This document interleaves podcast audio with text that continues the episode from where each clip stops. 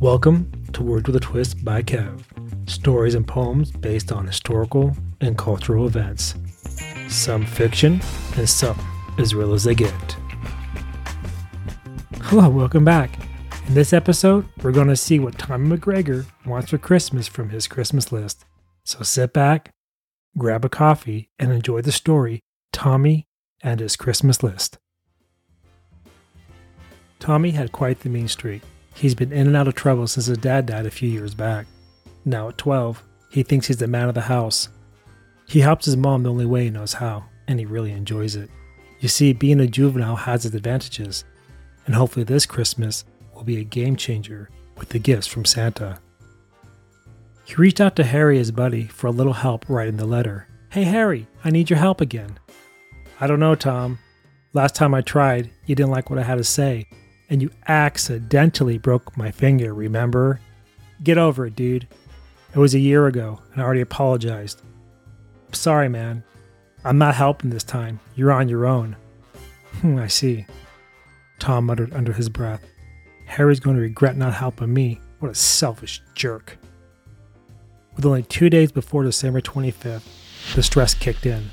Tom needs the letter written. And with pressure from his mom, it didn't help.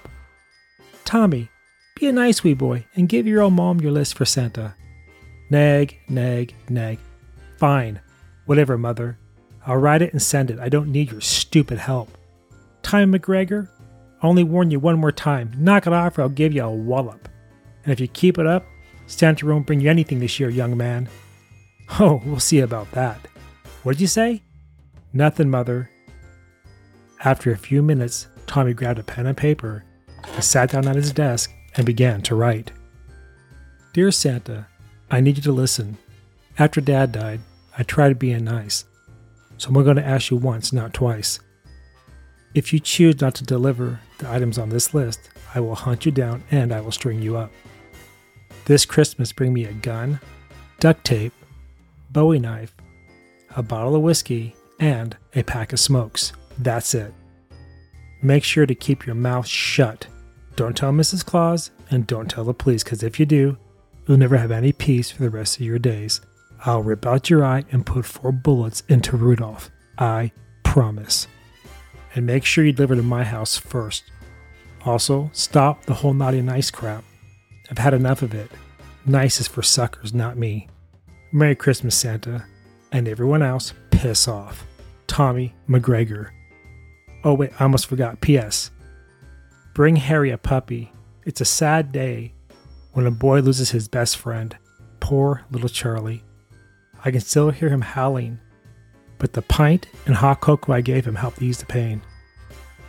Once finished, Tom stuffed the letter into an envelope and headed downstairs. Oh, I see you finished the list, Tommy. Yes, Mother. I'm going to put it in the mailbox for the postman in the morning. Oh, thank you, son. What a good boy you are. Tom smirks as he walks out the front door. Once I get the gifts, I'll be a real good boy. She has no idea how nice I can be. If you enjoyed the episode, please subscribe to wordswithatwist.substack.com. wordswithatwist.substack.com. Each subscription allows me to create more stories and poems to share with you. And at $5 a month, what better way to spend your time than being entertained by me at Words with a Twist?